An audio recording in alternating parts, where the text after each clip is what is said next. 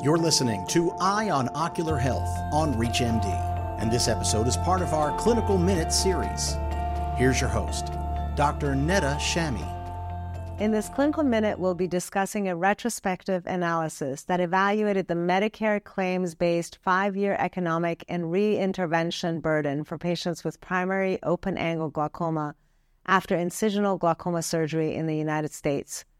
Dr. Paul Singh is here to discuss the findings.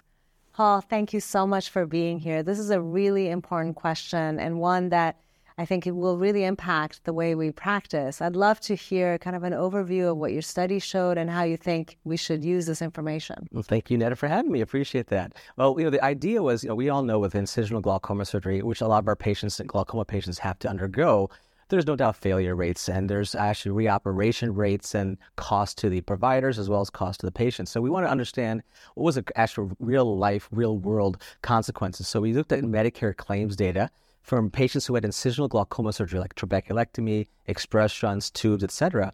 And we looked at for one year those patients, and then with those patients we identified, we looked at a total of 10 years of that patient's lifespan before and after. So at least five years after surgery.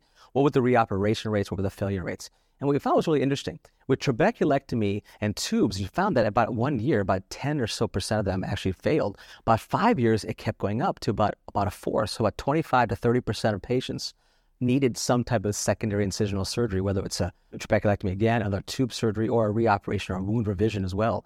So a good about a fourth of our patients end up failing. And this is the problem with glaucoma, right? You know, we want to identify these patients earlier and do surgery earlier, but we have to educate our patients to realize that no matter how good we think we are, these patients heal and they scar down and they fail and they need reoperation sometimes. And so this is why I think also MIGS procedures early on, if we can prevent the need for these incisional surgeries, is a great option. Earlier we intervene, less chance of progression, less need potentially for incisional surgeries. And if we do have incisional surgeries, we need better tools and better technologies to decrease the chances potentially of reoperation and failure rates. And possibly using MIGS to minimize the ocular surface problems because I, I know a, a big percentage of these failures are related to conj scarring and such, right? Ocular surface disease inflammation. Absolutely. We do know from many, many data sets out there, the more inflammation we have on the surface, so chronic ocular surface disease, all the chemicals in the eye, the more fibrosis, more inflammation on the surface of the eye, the higher risk of failure of these tissues. So we really want to maximize the health of our tissue, of our conjunctiva. I think our, our technologies are getting better. I think our surgical techniques, the use of mitomycin, higher sometimes strengths now we're using. You know, in the in this data set that we have, we weren't able with Medicare claims data to look at the amount of mitomycin they used, the number of drops they had before and after. So there's some limitations to the study. But it just tells us, no doubt, that there's still the need for better technologies, and we have to understand failure is still part of our post-op process, unfortunately. Well, thank you so much for your contributions. I look forward to reading your paper in greater detail. Thank you.